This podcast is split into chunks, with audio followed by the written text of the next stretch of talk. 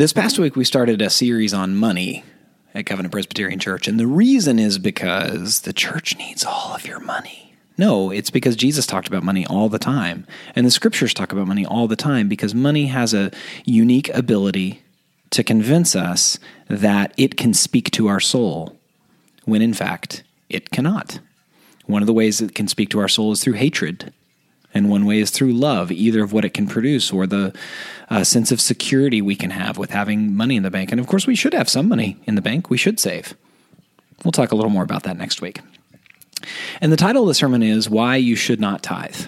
And that may or may not seem compelling to you. And I talked about it a little in the sermon, but I got a couple of pieces of feedback from uh, folks that I didn't answer that question clearly enough, which is too bad because Gosh, it's a compelling title, isn't it?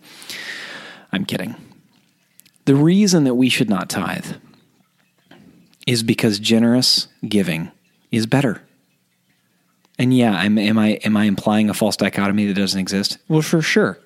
But in 1 Corinthians 16, when Paul talks about setting money aside and not collecting it uh, during worship services, and when he talks in 2 Corinthians about God loves a joyful giver, he doesn't use the word tithe. And what I said in the sermon was my two, the pastors I look up to, the two pastors I look up to the most.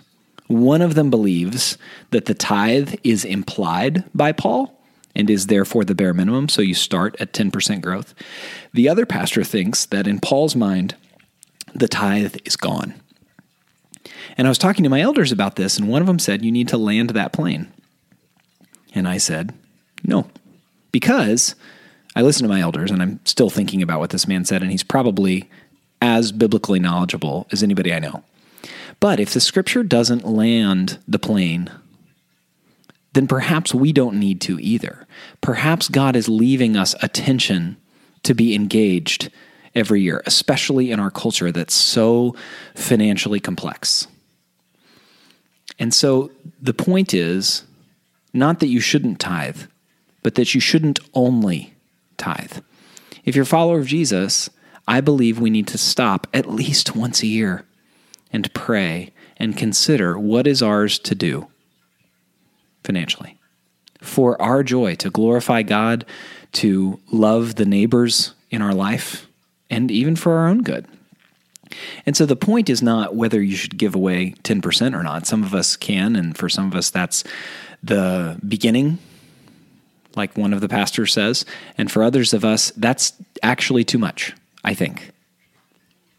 Consider once a year what is yours to do with money?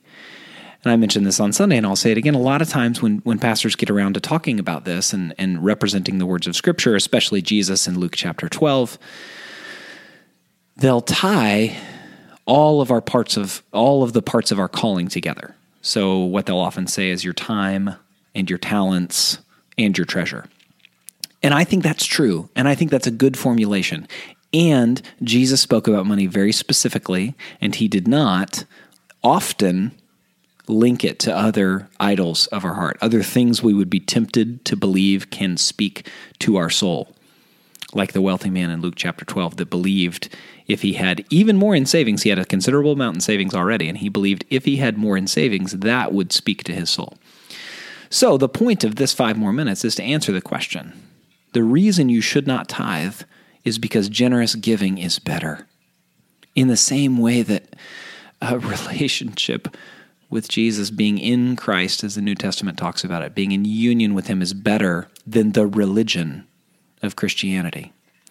In the, in the same way that we do not obey God as much as we respond to His great love in the same way, tithing is not God's best for us, but generous planning is.